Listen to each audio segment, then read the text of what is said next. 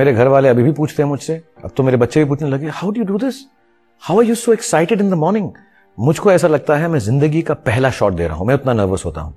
और मैं इतना डेलीजेंट होता हूँ कि शायद इसके बाद चांस ना मिले। ये मेरी ज़िंदगी का आखिरी शॉट है। हर शॉट तो एकदम मतलब क्या पता कल होना हो।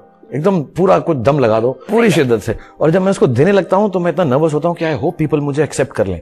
मुझे अभी भी ये बात, मुझे डर है कि लोग मुझे एक्सेप्ट नहीं करेंगे, यार, कुछ गलत कर दिया तो I hope people love me तो जब भी अभी मेरा जन्मदिन था तो बाहर ऐसे बहुत सारे लोग खड़े हुए हैं सब तालियाँ बजा रहे हैं वेव कर रहे हैं।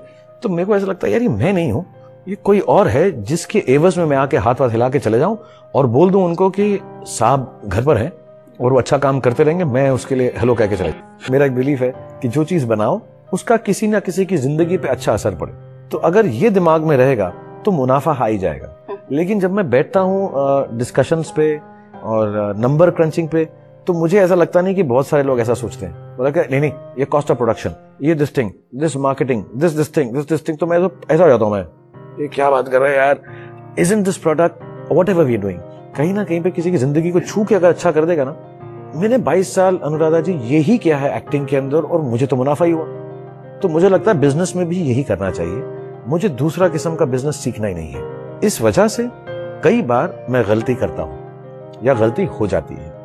लेकिन मुझे लगता है वो गलती नहीं है। लॉन्ग टर्म में सब ठीक हो जाएगा। मेरी फ़िल्म की लाइन है कि आ, अंत में सब ठीक ही हो जाएगा। और अगर ठीक नहीं है तो वो अंत नहीं है मेरे दोस्त। पिक्चर अभी बाकी है। जैसा आपने मुझे बोला शिद्दत है पैशन है एंसीनेस है I am very frisky but at the same time I am very calm कोई बात नहीं है थोड़ा गलत हुआ है ये ठीक हो जाएगा। I think that is the essence of business short term gain never long term gain if it happens wonderful at the end of it all अगर ब्रेक इवन हो गया लेकिन तुम्हारे प्रोडक्ट की वजह से किसी का कुछ हो गया अच्छा फीलिंग अच्छी आ गई so I think you are successful businessman हम लोग वक्त ना जाय करें कि हम क्या हो सकते थे क्या बन सकते हैं क्या नहीं है हम वक्त जाय करें ज़िंदगी जीने में we are because you and I are not going to change physically from the heart, one heart, one body, one mind.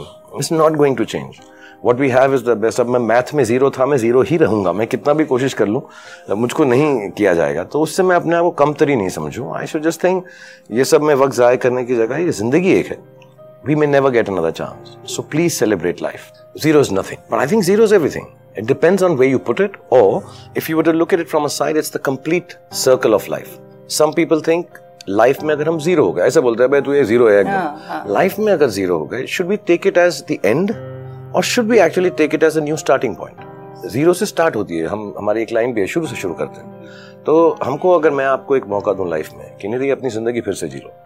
They will be some things will अरे यार I should have told my mother I love you more I should have said sorry to अरे you know what I could have chosen that profession I should have continued singing मौका नहीं मिलता है। सो instead of thinking कि कभी ज़िंदगी में एकदम नीचे आओ इनस्टेड ऑफ़ ये सोचो कि अब मैं खत्म हो गया यार, नहीं यार, शुरुआत का मौका मिला है। Let's look at it positively